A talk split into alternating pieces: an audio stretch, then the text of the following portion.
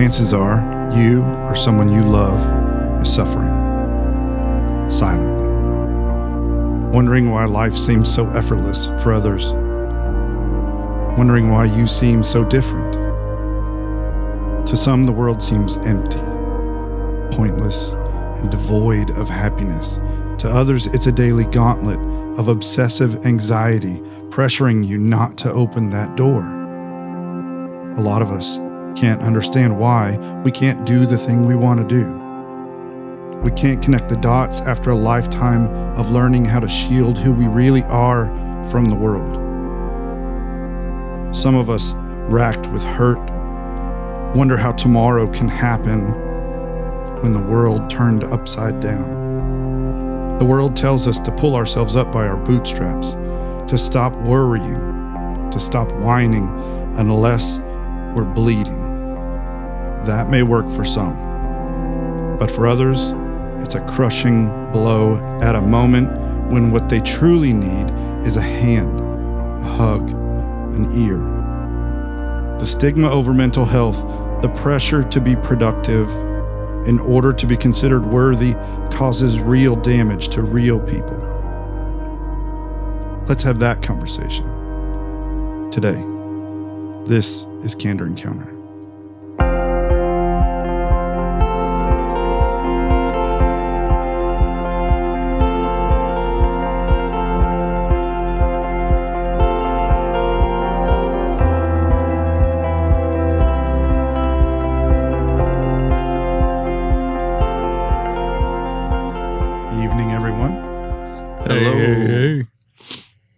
It's time for Candor Encounter again. Should come in with the Fat Albert intro. So last week was interesting. We did. Uh, if you haven't listened to it, you should go back and listen to it. But we did our first sort of deviation from. Yeah. hmm A strange audio project that we thought would be pretty cool. Yeah, that was fun. It was really fun. And, well, yeah, cool. Who knows how it turned out as far as you know listeners go. But for us, it was a good. It was a fun project. It was uh, interesting to step out the bounds of. of Candor encounter. research and back and forth. Or well, Yeah, yeah, I guess yeah. you do more than just Yeah, the research can get, uh, I guess, overwhelming sometimes, just on Yeah. top of everything Oh, else. yeah. for sure. absolutely, yeah. So we're here to talk about a topic that is A little close on each for each of us. Yeah, Yeah. it's a personal. I mean, I'm sure there are a lot of listeners out there who have their own story, you know, their own struggles that they deal with. And us as brothers, we do too. We've talked about it a little bit here and there, touch and go about how we all have these struggles that we go through, mental health struggles that we go through. And it really just so happens that all of us really deal with a lot of the same issues uh, which of course, I mean, we share genetics, we share, Upbringings. Yeah. yeah, we share a lot of our common past and environment and things like that. So it would stand to reason that, And we've all been very close over the entirety of our, our life. So That's true. That's true. Yeah. We, well, I mean, I guess it doesn't matter if I mention this. David and I lived with Chris for a while, a few years Yeah. back when we were in high school. Yeah. So there was that, and we were always staying at his house, but even before then. yeah. And I mean, we were, we were just brothers playing video games. Yeah, at right, right. point, You know, we weren't, Yeah. uh, I was adult age, but I was still, I was an adult boy is what I was. yeah. So, but we've made it to a point where in our adult lives, we're figuring out that there were things that we were dealing with. There were things in our lives that we were struggling with, and we just didn't know what was causing them or what they were, what they meant. And I'm sure there's a lot of people out there, like I said in the intro, that you might be dealing with something. And a lot of times, or every time, other than last week, that we come on Candor Encounter, we bring a question. Now, we didn't bring a specific question today. And so that also breaks the mold for Candor Encounter. Yeah. And it leaves us a little bit um, undirected and unfocused. so there's a good side and a bad side to that coin. And so who knows where today is going to lead us? And I I feel some anxiety come on about leaving behind the structure of candor Yeah. encounter Yeah. because it gives you somewhere to go. It gives Yeah, you a with- path to stay on. With a question to answer, there's a path to find the answer. Right. You can aim somewhere. Right. Yeah. With a topic like this one, uh, it's very free form yeah. uh, and can take you anywhere. I don't know. There's some anxiety in that. There, there's hesitancy. hmm Yeah, because it's it's like where do you start? Sort of where does it go? Yeah. And knowing that there's no answer, Right. like there's no end objective. yeah, it's just dis- it's just discussion. yeah. Yeah, it's like there's some trepidation over what the next movie is going to be because you, you know, let's start here. I have anxiety of some sort, like most Americans or a lot of Americans, I would say. I'm not saying most, but, and I did not like research or study specifics for today's podcast. And the reason is, is because I wanted something authentic. I didn't want this to be me recounting Yeah. Giving statistics and yeah. on mental health. Look, the deal is is it's fact that mental health was one of the last places to really start to receive the research and education that it deserved a long time ago. I mean, you just didn't hear about it growing up like you heard about uh like psych wards Yeah, I was and, gonna like, say you- yeah. institutions and that kind of thing and Like it was basically everybody was the same except for the crazy people. Yeah, yeah. I mean, people were different, but they were like just average, right? They weren't considered. Yeah. Yeah. Yeah. But the cost of that actually was that a lot of people went under the radar with things that they were suffering with. And throughout their childhood and into adulthood, that turned into um, some trauma of some sort.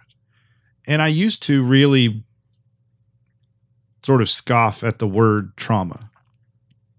Did anybody else ever have that kind of feeling? I, In- I don't know about scoff at it, but definitely not like. I didn't look at my own upbringing and be like, "Yeah, that's trauma." Yeah, Yeah, I think scoff was probably the wrong word. I, yeah, But it, it was one of those like, it didn't. Yeah, I, I agree because like I had always envisioned myself as sort of rolling with the punches and just like you know able to act free formly. Like yeah just, yeah like it yeah. didn't affect me yeah, so when people would say they have trauma i'd be like like i, I wouldn't like say this like i'm Yeah. not Yeah.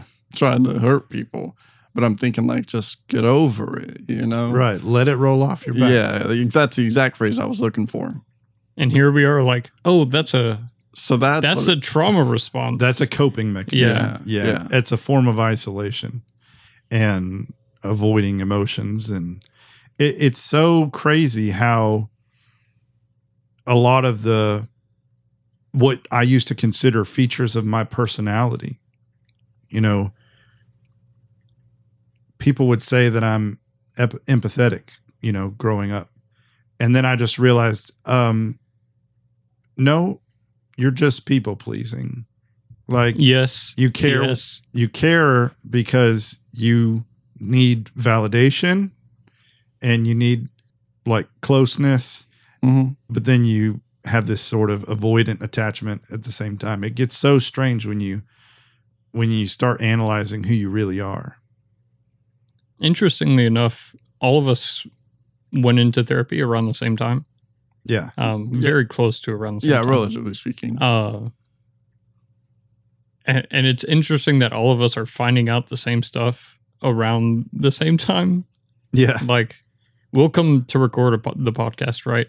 And all of us will be talking about anything really, but then eventually mental health almost always comes up, Yeah. or like what's hap- what happened at therapy, stuff like yeah that. yeah And it's just interesting to see like all of us going through the same process at the same time and coming to the same. I, I think it's really interesting. Let's talk about the sort of conversation, the public conversation over mental health. Take, for example, my work. I'm a mechanic by trade. I'm a heavy equipment mechanic by trade. That is a very male dominated field. And I work in a utility industry. So that is also a male dominated field. I'm just surrounded by guys, right? And guys typically have a harder time, especially in blue collar fields, have a harder time connecting with emotions, mental health, that kind of thing, right? Mhm. And It, it goes even deeper, like even more in the South. oh yeah, we live in the South, yeah, Yeah. where where toughness is expected, Yeah. and you know we have an uh, generally speaking, we have a a raising, all three of us, in that same style, Yeah. right? Yeah. shake it off, put it behind you, you know that kind of Yeah. thing. Don't let it bother you. Right. Yeah. And when it comes to parenting, like it's the same, you know, I started parenting with the same style. It was just sort of, you know, unless you're hurt, don't come to me, you know, physically hurt, don't come to me. You know, children were always looked at as like this, they bounce back. They just, they can handle it. They, uh, they recover well. They, you know, they adapt well. They, all those things. And I believed those things. But the more I understood about my own mental health and my struggles about where I'm at today, I just come to realize that the ability to be vulnerable and to open up about things that other people are afraid to talk about it's super important. And what I was referencing earlier with my job, it's I've become very comfortable talking about mental health. And it's become very important to me because I can see what a difference it makes when you come to an understanding about where you are and where you need assistance. And looking for that assistance is not a shameful thing. Yeah, I think that's why it took us all so long to find therapy is because all of us, well, first off, we didn't really like consider how it would help.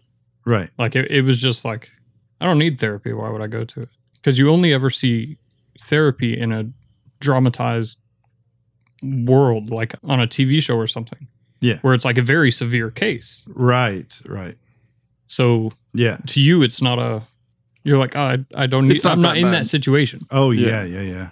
Yeah, when I first started therapy, I was like the word trauma to me didn't have any association with, with my life. Like none. Right? I just thought all these people they go through these like terrible things. How in the world could I consider Yeah, what I yeah. have not something to come back from? You know, Right. Right, right, right. Where it was like, or to Of cour- cause lasting damage. yeah, it was one of those like, of course I bounced back from that. Yeah, Like, of course, those things that happened, I was able to get over because they weren't, they weren't bad. yeah, Like in your head, that's what you. It was just kind of Right. like they weren't severe. yeah. You minimize them. Yeah, One of the keys for me understanding that I needed help was I actually didn't understand that I needed help. I didn't.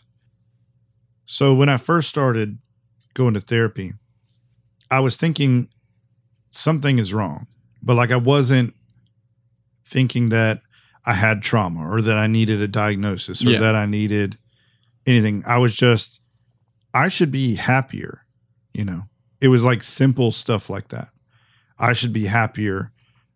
Why am I so irritable? You know, it was like small things. yeah, yeah. And then my company came around and gave us like these discounted sessions. You know, they were like, we already paid for five sessions or whatever. Go, go see how it goes if you want, you know. Right, right. And I let that like sit there for a year or two. And then finally I was like, why not? Like, but I avoided, you know, I avoided the topic of of counseling for I don't know, years, right? No, now I'll go one day, maybe, maybe not. Like I really I really don't need it. I was just back and forth all over the place. Because I kept telling myself, you don't really need somebody else needs professional Yeah, services, yeah. not you, right? And part of that is because, especially as a man, you're expected to, Be able to survive it. Be able to yeah. push through and not need. And there's there's a second guessing yourself. Like if I have to go for this, you know what I mean. I even looked at it as like it could be viewed as a week from my wife. You know, Right. I looked at it as th- there are all kinds of reasons I avoided it, but maybe you don't actually have overwhelming problems that caused by this life altering single event trauma, right? But something doesn't seem right. It doesn't hurt to go speak to somebody. It doesn't. Because Right. in the end, even if all you need is a little bit of someone to listen to you, then you're no, it's no loss. Right. Yeah, it's like I, I learned really quickly after going to therapy. Not only is it helpful, it's actually super fun. Like I love it. being able to like I don't know, just it just feels I look forward to every session. I don't Yeah. like know how else to explain it. Yeah, I do too. I know what you mean. absolutely. I think there is something to be said. Now, we're analytical people, right? And so I actually find it kind of fun to go in and then I'm the puzzle, right? Like I'm Yeah. actually analyzing Right, right, myself. right. um, and I can tend, I can tend to detach actually during therapy emotionally because I'm trying to analyze so much that I'm like I could tell you a story that under normal circumstances would make make me upset or like you know make me emotional but then I'm not because You're thinking about like how it I'm avoiding the Yeah, emotion yeah. by turning inward Right. Yeah. And that's something that I do in my regular life as well. I tend to avoid emotion with logic. Yeah, another like that was another thing I learned was uh, a lot of habits you create, or at least for me, uh, a lot of habits that I've created are based on responses to just anything. For instance, since I was in the military, uh, before the military, I was very freeform. I didn't really care about like what time I got to places. If I, if I had a schedule or something, that's different. But now, after being in the military, it's like I need a schedule or it I, it gets lost. Like if- you if- get lost. Yeah. Well, the thing or place I'm supposed to go do, like for instance, um, last time we recorded, I didn't have a therapy session scheduled because I had completely forgotten about it. Because I usually do it while I'm there, while I'm waiting to go. I will schedule my next session. And Yeah. Book the appointment from the next Yeah. appointment. Yeah. uh, and that's my schedule. But when I got there, I just walked straight in because there was no other person before me, so it got lost and just Yep. didn't Mhm. exist. That moment in time where I scheduled my next session was That, taken. that small change in pattern. Yeah. Yeah. I'm absolutely that reliant on patterns and routines. A hundred. Like it affects my life in drastic ways if my my routines get messed up. yeah, And when I'm routineless, I'm I'm a lost. ship adrift at sea. Right. When I Monday through Friday go to work, come home, I have every set routine, shower at a certain time, right dinner. I mean, I have kids, so everything is sort of scheduled ahead of time. Yeah. And which is one thing that has saved my life because I used to raise kids just by the seat of my pants and oh my that just ruined my life. But I didn't realize I didn't realize where all that anxiety was coming from. And it manifested itself in ways like social anxiety because I would I would get so caught up in my head and my body was so frustrated with the way things were and I didn't know it that it was affecting everything else that I was doing. And I can see it now that I self analyze all the time, I can see it. See correlations everywhere. Monday through Friday, I'm a different person. Saturday and Sunday, if I don't schedule my day out, if I don't line myself up, if I don't uh, tell my brain what I need to be doing when I need to be doing it, and it goes into, uh, hey, what do I want to do now mode? Uh, that's not healthy for me because uh, it's going to end up building anxiety because I'm going to do whatever I, whatever gives me dopamine Yep. and then I'm going to avoid doing all the things that need to be done, and that's going to cause me uh, anxiety in the long run. And so by the end of the day, I'm going to be so frustrated. Another thing worth talking about is this uptick in in diagnoses across the country in the last decade, right? So it used to be viewed that, and it's still sort of contentious in the mental health community, but for the most part, it's accepted. It's a real thing. Um, but there's all kinds of different disorders and diagnoses that are getting handed out now. And as from outside the mental health community, it is really viewed as an overdiagnosis that people are just being told they're given all of these sicknesses when they don't really have anything wrong with them, right? They're just normal people, or this is their demeanor, or whatever. And I used to kind of fall in that camp. Like years ago, I used to think that way when I associated trauma to be different. And I think that's something worth talking about today because that is part of the stigma, right? I'm not saying that research doesn't deserve fair critique. I'm just saying that a lot of people are suffering with real illnesses. They're suffering with real conditions. They're struggling with something that other people are ending up calling fake. And, you know, there's no other way to put that. And they might be well meaning and saying, well, this is just an overdiagnosis, or they might be minimizing by saying, well, everybody forgets things now and then, or everybody doesn't always feel happy, or, you know, maybe you're just sad, or Right, um, right. Right. Yeah. insert whatever phrase that you want to say that minimizes someone else's mental suffering that they're dealing with. There's really something wrong with those kinds of statements. Like, we need to be figuring out how to help each other instead of just trying to say that everybody's going to be okay. I understand the sentiment. Like, they they want to be empowering and they want to give people the ability to change their own Yeah, lives. it's it's a weird way of saying you can do it. Yeah. I mean, they're not a lot of people who want to push you forward are not demeaning. Yeah. Mo- their, most people aren't trying to put you down in a way that that it sounds like. right. Like And- most people won't try to hurt you that way. Yeah, not intentionally, no.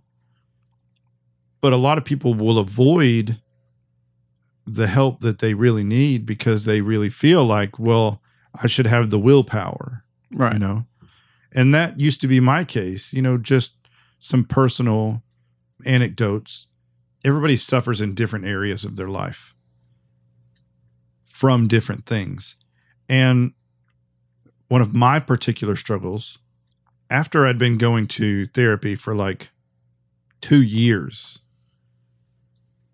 it started to come to light that there were there was something going on because I always thought that I was lazy. I always thought that I was, I just didn't have the mental strength, the mental fortitude to get done what needed to get done. You know, I always had a messy house or a messy car. I didn't get as much work done as other people. I was slow at work or I couldn't remember things. People would make comments about that all the time. And I started to realize through therapy that I actually do want to do all those things. And that, and I honestly thought about doing a podcast on this one day about the myth of lazy. And my therapist told me one time that, Can I just say that's a really good title? yeah, Yeah. I I think about it all the time because this has been a serious transformation point in my life. But I used to think that I was lazy. I would see all these productive people and they're like bouncing around and they're know getting exactly everything what you done. Mean. It- And I would felt Yeah. like a sloth, you know, like I was Mhm. just pushing through molasses all the time. I mean, yeah, it's like ever since like grade school, right? It was just all the time. Like I, I just wouldn't want to do something. And I'm not saying that's all credited to mental health because, of course, kids would rather go watch YouTube. Right. But I think I'm, I'm sure some amount of it was linked to mental health instead of just, you know, n- Yeah. wanting to do something else. Yeah. Yeah, I mean, I've that's probably like one of my main struggles is laziness and like apathy Yeah. in general. Yeah. And that was one of the biggest realizations for me in my struggle in mental health was realizing that there is something wrong and then also realizing that it wasn't my fault. So I was diagnosed with ADHD. And when that happened, when I was diagnosed with ADHD, I was like, uh, no. Nope. Like, I'm not that stereotypical bouncing off the walls kid uh, who you can't calm down, you know. And I, I've met yeah, children with yeah, it's one of those like I feel like I'm on the opposite side of the board. Yeah. I was like, I don't think that could be farther from the mark. and then, you know, once it was explained to me, like, no, that's a stereotype. yeah, And ADHD is a struggle with the executive Right, function right, right. in your brain. The rationalizing, the motivation circuits, the reward centers. There is a lot of times very little that you can do to overcome the task that your brain wants to engage in. You feel when you, you know, when I first started therapy, I thought I was in control. I thought I was, I, my conscious brain was in control.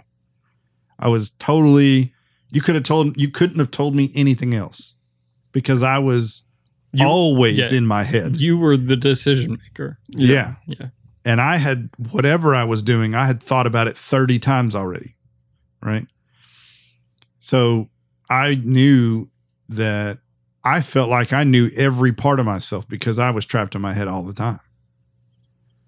And then to realize that, yeah, your conscious, your executive part of your brain doesn't always drive the bus. like sometimes that's left up to more ancient parts of your brain, right?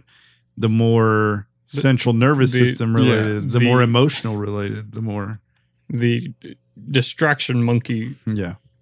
comes in and says, "Okay, How but about- what if what if we go like play a game How about this? or or pick up that stick?" Yeah. Anything more rewarding than the thing you want me to do. Mm-hmm. And even now, that can sound like we're talking about someone just being lazy and not doing the thing they should do. But let me tell you something really quick. If you are neurotypical, if you have the brain of the average human, and you don't have struggles with ADHD or autism or the broad spectrum of behavior affecting disorders i i want you to understand something. This is real. This is not there the people that are talking about this are not going around trying to make excuses for the way that they are. I i judged myself like that to begin with. Like i was like this feels like i'm just copping out. Like this I was unable to let myself enjoy or have relief at the fact that there is something happening out of my control. And I don't want to spend all day talking about ADHD because there are a lot of other things out there that people have to deal with. But these are the ones that we have a personal connection to. Mm-hmm. I it's hard for me to understand someone who suffers with more debilitating issues or ones that cause serious impairment in their life. And that's not to downplay any less uh, those that have less suffering in their life. But it's hard for me to connect with a lot of different things. There's a lot of variance out there in disorders and just plain mental health. And so we're only going to be able to really connect to a certain few. But we do want you to know that whatever it is that you're going through, it's worth dealing with. It's worth talking to someone about. And there are a million lines of communication out there for you to find someone who will listen to you. But jumping back on the the topic of ADHD, I just once I was informed that actually this is quite genetic. It's about 80% genetic and 20% environmental. But it affects your brain chemistry and it's permanent. And it's an underdeveloped level of dopamine in your system. So if somebody has a physical illness that's genetic and it's very obvious, like they grow sick and they have fallen like fallen ill in bed. Like it's not that obvious with a mental illness. That's one of the biggest problems is like it's hard to identify because the person usually has to go to someone. Right. Unless someone is looking to identify it, Right. it's it's gonna stay under wraps. And we're very good at like tricking ourselves. Yes. Yeah. yeah. We're very good at saying, "Oh, well, I'm I mean, I'm I'm good, you know." And I don't see anything wrong. I'm Yeah. here. I don't have a broken bone. Like Yeah. that kind of thing where it's like, I don't see it hurting. It's not there.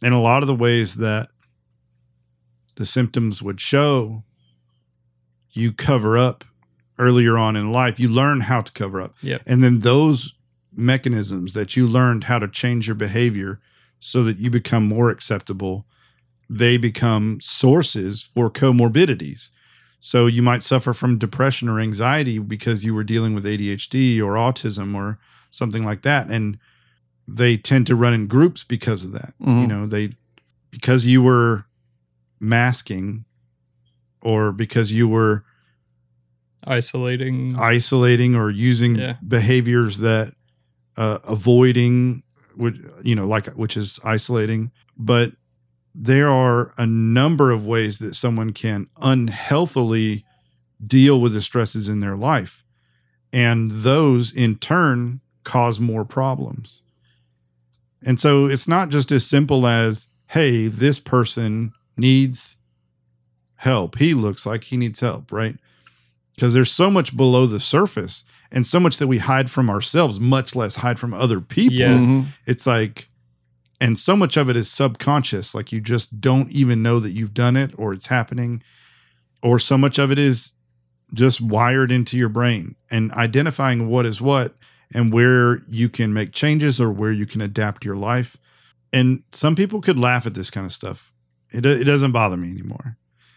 And some people would say, well, that's just, you're, you're just cherry picking. Or they would say, everybody has a favorite pair of socks, right? But no, I, here's the difference between somebody who deals with sensory issues versus somebody who deals with, I prefer a different pair of socks, right? So if I wake up in the morning and I wear boots, long boots, and so they touch my leg. so I have to wear long socks. Now, if the elastic on the socks is worn off and they tend to slip down in the boot throughout the day, you can stop. does that already sound like torture? yes. okay, like 75 times a day, I have to pull the sock up, right? So it doesn't just annoy me. That's not, I, I, I have sensory issues. It, it literally ruins my day. It, it makes me irritable. It, it makes me unable to focus. I can't even think about the job that I'm supposed to be doing because I can't think. I'm thinking about the sock. I, I could I could go on and on and on because I have sensory issues. But So if Just- there is something that is impairing your life, if it affects your behavior in a negative way, it is it doesn't mean that you're oh, I just prefer a different pair of socks. I had bought a pack of socks from Walmart. This was two, three years ago. And I put on the first pair and I like, I went to work and it was like 10, 15 minutes in. I felt, I felt it like halfway down to my ankle. it wasn't. Like it wasn't, I pulled it up here, right? Yeah. Because I've, I've always worn boots ever since I started going to the military. But it wasn't all the way up. And in the military, I mean, they give you like knee high socks. So like I would fold them down to half and then they would stay. They wouldn't move for Yeah, they got grip. Right. They got grip. Anyway, I felt it slip down. Uh, and this was only like two or three hours into my shift. And I walked up to my manager. I was like, Can I take my break? You just got here. He's like, Yeah, can I take my break? And I left work. I went to Walmart, got me a new pack of socks, A put on my new socks, Yeah. and they didn't slip. But yeah, so when it's that impactful in your life, when there is so, So- actually, I shared this with Sean already. Yeah. Uh, oh yeah, you did. Yeah. Dave, so is this like a revelation for you right now? Yeah. I didn't know that was a. I mean, I knew sensory is- existed, but I didn't. Well, I okay. didn't connect the line. So actually, what I was mentioning that I told Sean before was that I I'm partially on the spectrum, and this is new to most people. I haven't told most people this, but I have scored on the autistic spectrum, and that blew my mind out of the water. The ADHD deal I struggled with for a little bit. I'm still struggling with the autism thing. So, but what what it meant to me was finding out what does that mean and how does it affect my life? And at first i was like no i don't agree with this at all. Like there was a lot of resistance. And i've learned through the years of therapy to start letting go and stop fighting that and start asking why. That i'm just blessed by the fact that the one thing i love to do in my life is ask why and that's the biggest blessing that I have because that gives me answers to things and it makes me open to things. And every time I learn new things about myself, I get emboldened to talk to others about it because here's the thing I know 100% that everything that I've been told up to this point has made a difference in my life. And so for me, it doesn't matter what anybody says. It doesn't matter how they take what I say. It doesn't. So many people around me probably think that I info dump on them, right? Because I just, I have so much sort of pent up that I want to share with people that I, as soon as the opportunity opens, they just get Yeah, the full load of it. It's like a, a small topic comes up and it's suddenly just like, yeah. And I'd been wanting to do this podcast for a while, and I don't know how effective it's going to be because we're just sitting around talking, and I, we don't really have guideposts, no, right? right. And so we're just winging it. I'm just winging it, and I know that it feels right though. Like I know that the three of us are dealing with very similar issues, and like a minute ago, you were talking about sensory issues. Now, I'm not claiming that I know a lot about the intricacies of your life because I don't.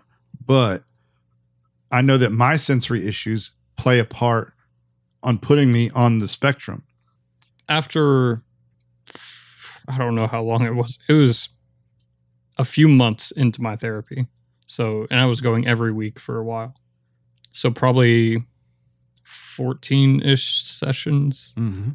I was like, I, I wanted to know, like, if it was possible to take an H- ADHD test or anything, but I didn't know how to approach it. So, like, at the end of the session, I was like, is finding out I'm ADHD is that like something I come to you about, or is it like do do I need to ask you about it, or do you tell me, or do you now how I'm unfamiliar. yeah.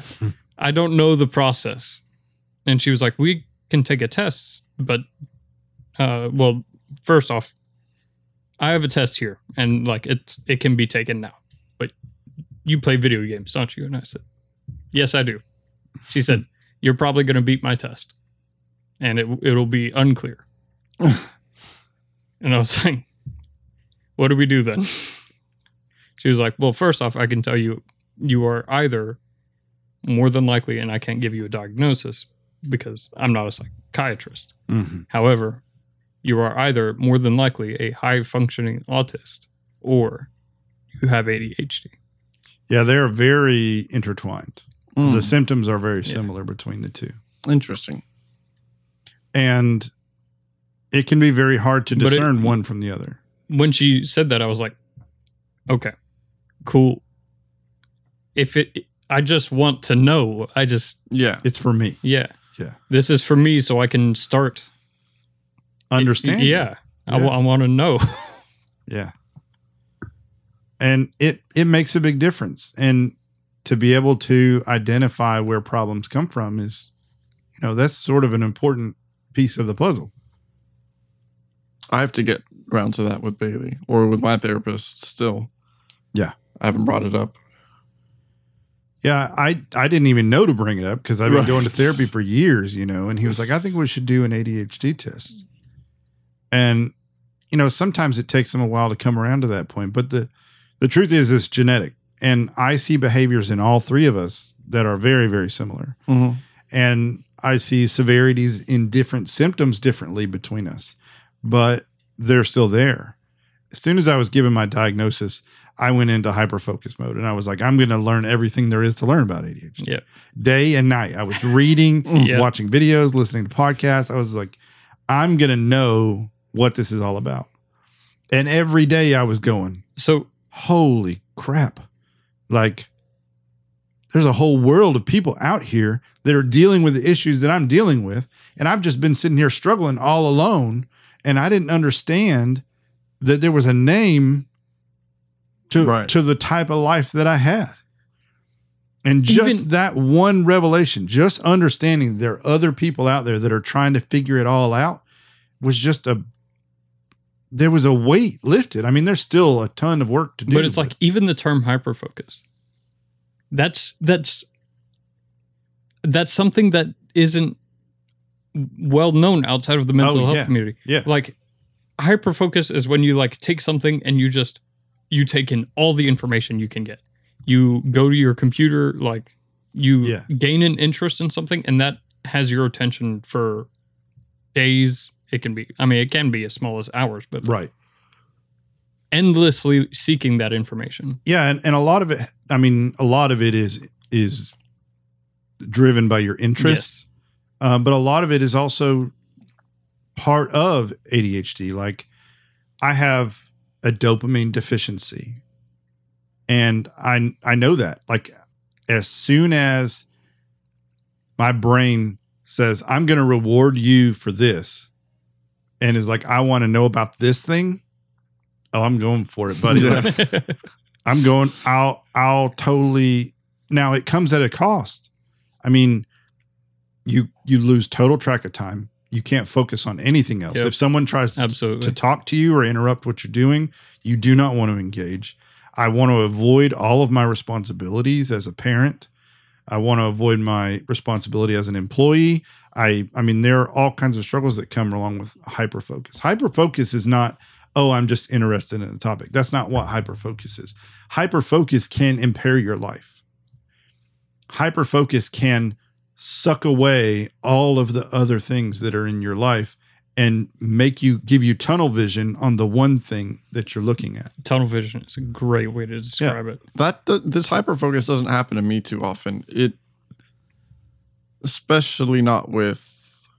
I mean, sometimes it does, but usually not with just topics. Yeah. Like the times where I've really noticed it happening is like, well, the first thing I think of is my soul level one runs in Dark Souls. When I get those going, it's like all I think about all day. It's like "Ah, I gotta beat this boss. I gotta get these timings down. I gotta I gotta min max. I gotta get the the you know. But Yeah. it doesn't happen to me very often at all. Which I mean, I think this is one of the diversities between us, Sean. Is I feel like you probably have more apathy than we do, yeah, and we have a a higher. I don't know what the I don't know what the word would be. We we have a higher self criticism over productivity, I would think. Or at least I do. I do. I'm not going to speak for David. Yeah, I, I don't think I do. I, I no, have- that's not true. I'm, I, I'm very self critical over I'm my productivity. critical about it, but I don't make any change. Oh, Like- no. Well, that's change is completely different Okay. than self criticism. I do criticize Yeah. quite a lot. I'm on board there. If you feel guilt and shame Oh, over, yeah. Yeah, over not doing it. But it's it's definitely. it's only after the fact. Like you are into into your game and you spend hours and then you finish and you're like, I really like I there are several times I'm like, man, I I could have spent that time editing the podcast. right, right. and I could be really driven over an episode that I'm excited about. I could edit that podcast until two, three in the morning. Yes, yes. There and then if I have an episode that I'm just sort of humdrum about, I could avoid that one for three weeks in a row. yes, And it's like that with other parts of my life. It's that way with my job.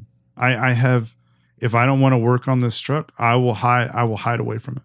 I will. I will do everything. I will organize my file. I would. I will organize my um my hammers while that truck sits over there. like it's just uh it's very it's very distracting. So but there are struggles with every mental diagnosis and those that are going undiagnosed. And the longer you go undiagnosed, the more it's going to impact your life.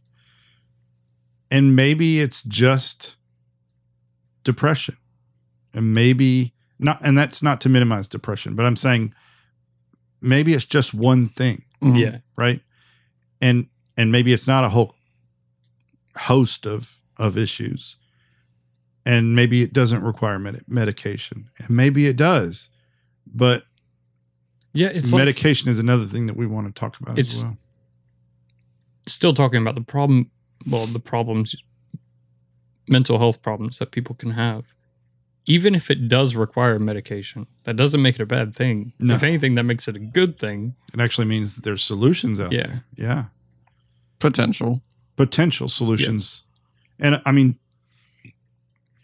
a lot of struggles can't be solved with medication Mhm. especially in the in the mental health field um so if you have that possibility it's actually it, it can be pretty exciting. And it can be a tough road as well. I mean it's not it's not always easy. But i just know there's a lot of people out there who are telling themselves i i, I can't have it that bad. Like i don't have that much wrong with me.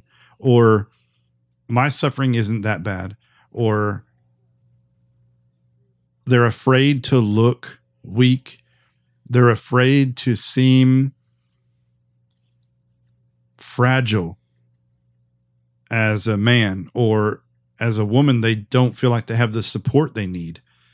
And i just i know that if i could just con like if i could convince one person that it's worth talking to someone i do this all the time at work. People i talk openly about mental health at work and it just flies in the face of every one of the guys that i work mm-hmm. with. And they're but they're very disarmed by it. Like i just see it. I openly i go in i talk about medications that i take. I talk about why i take them. I talk about my diagnoses. I talk about the issues that i struggle with. I tell them exactly what i'm struggling with when i'm struggling with it. Like if they if they come in i'm like doing something and they're like hey i need i need this done. And i i know i know i will not remember this because i'm busy doing something. I can't write it down. My my adhd will let it completely disappear from reality when Yep. they turn around and leave. So i will tell them hey man i'm really in the middle of something and i will forget you told me that. Can you come back and remind me? Or can you give me a call or send me a text? They're like sure.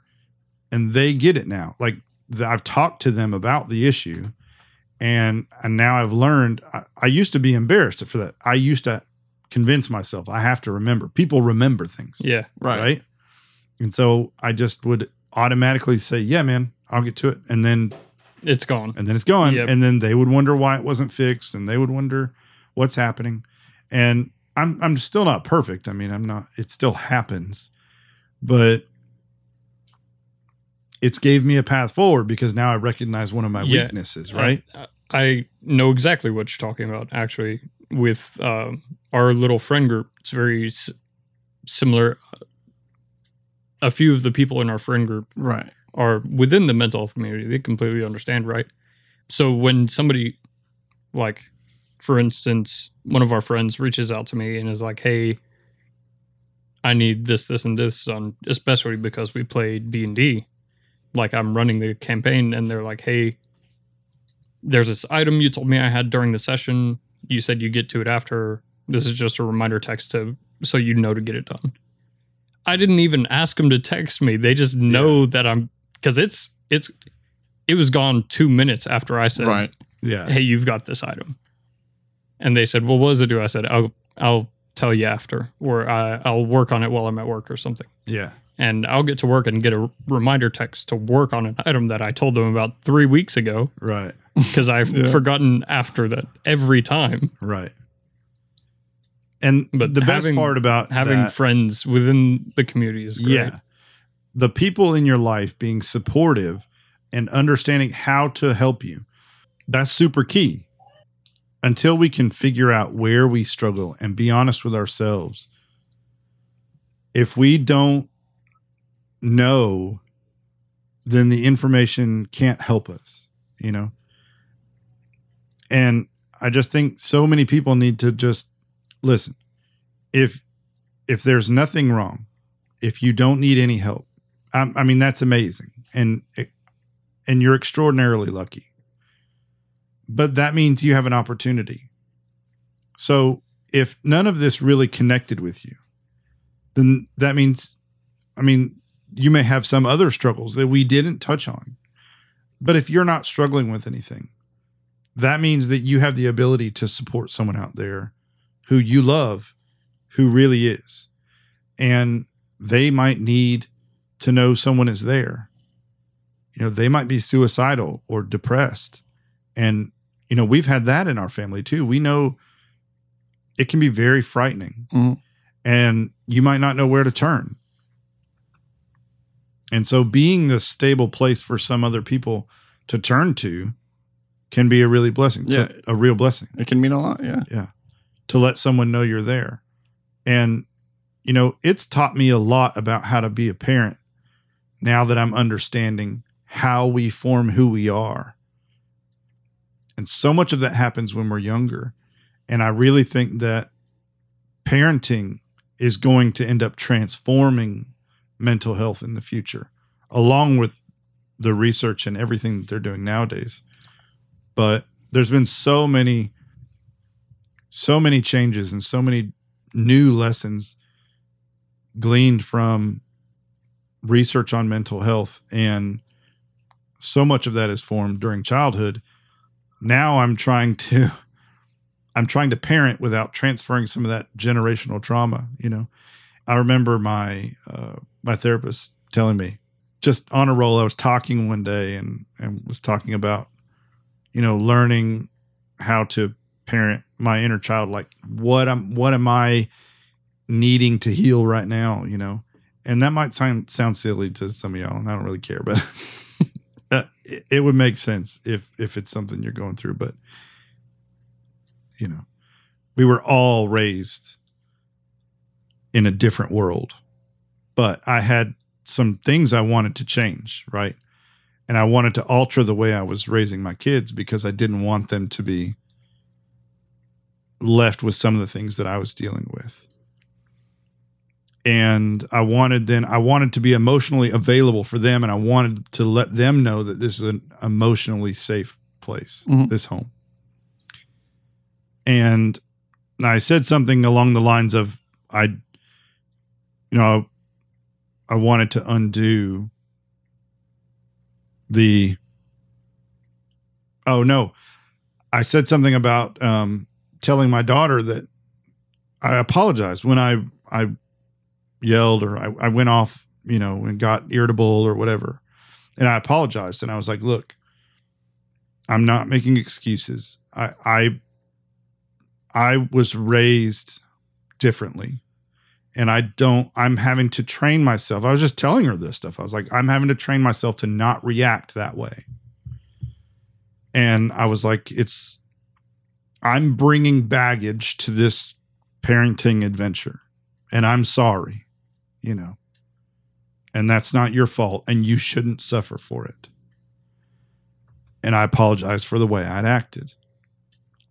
And I was telling this to my therapist, and and he said, oh, "We all, you know, carry some of that."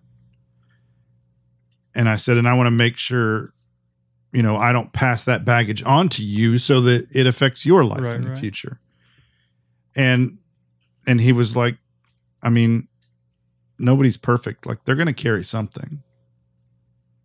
And at first I was a little defensive. I was like, Yeah. man, I like I'm trying to what do you mean? Like I'm I'm trying to be the perfect parent, you know? And then I realized uh that's not that doesn't happen. Like what you're thinking of doesn't exist Yeah. right? It's like give yourself some grace, you know, and realize like you're she's going to go to therapy and talk about whatever it is you screwed up to. And like you just got to be kind of cool with it, Right. right. Right. I mean, you care, you care and you try, but don't set these unrealistic expectations, you know. Yeah. Yeah, something that should be noted, kind of Chris said it earlier, where like I mean there there's trauma that comes from childhood just naturally.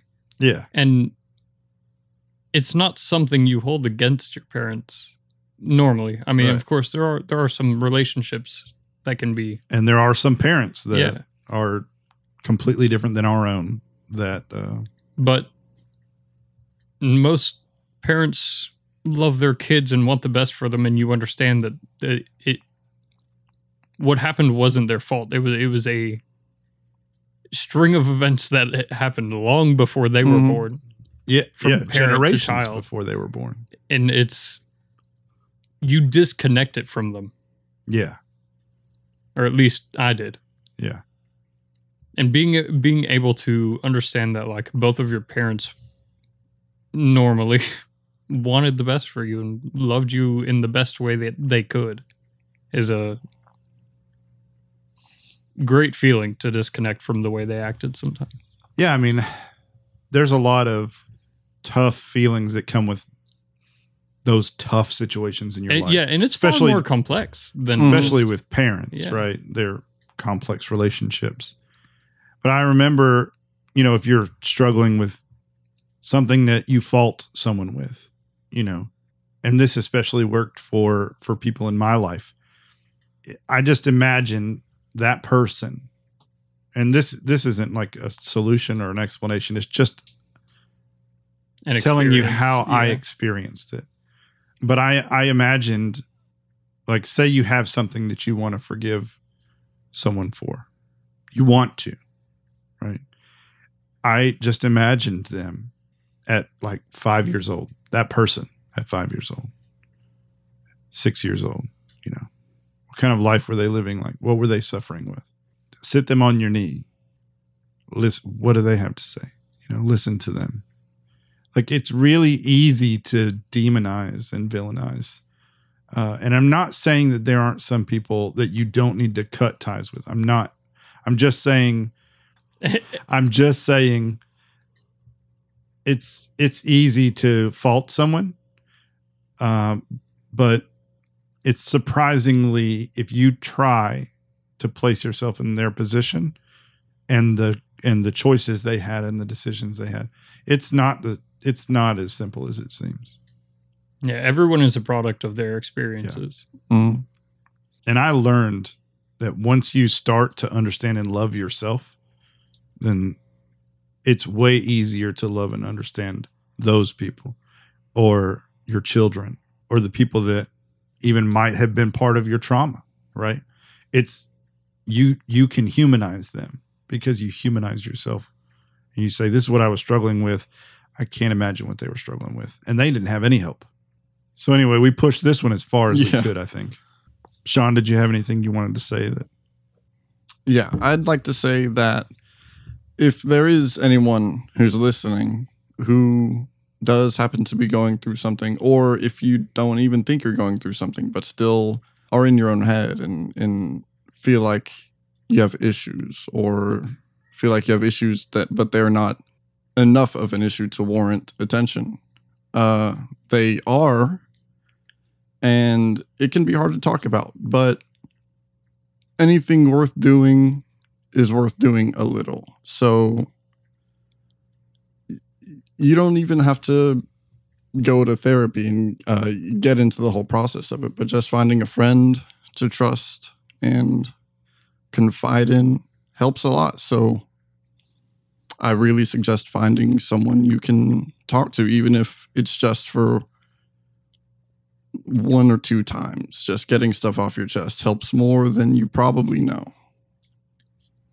That's another thing. I I I, I would recommend therapy at least once.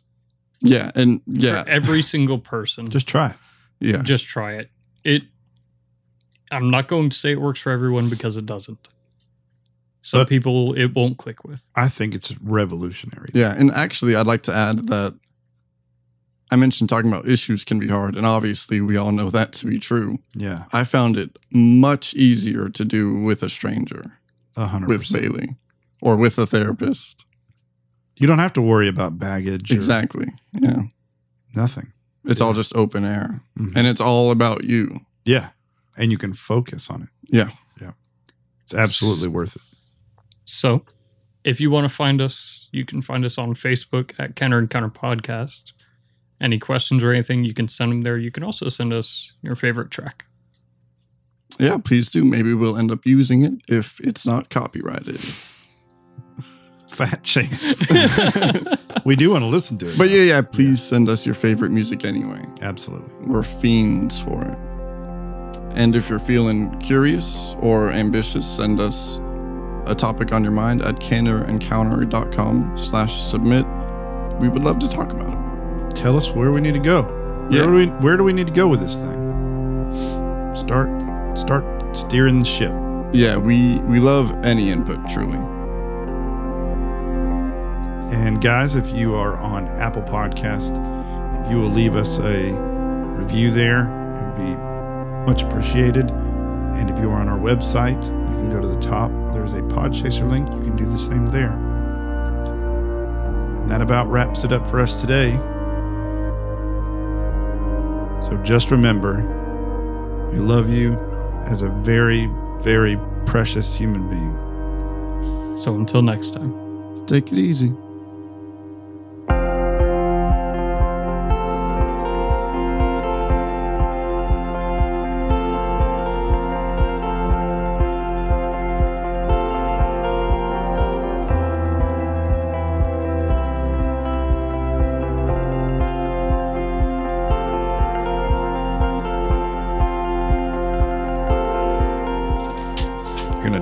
Strange your way into eternity.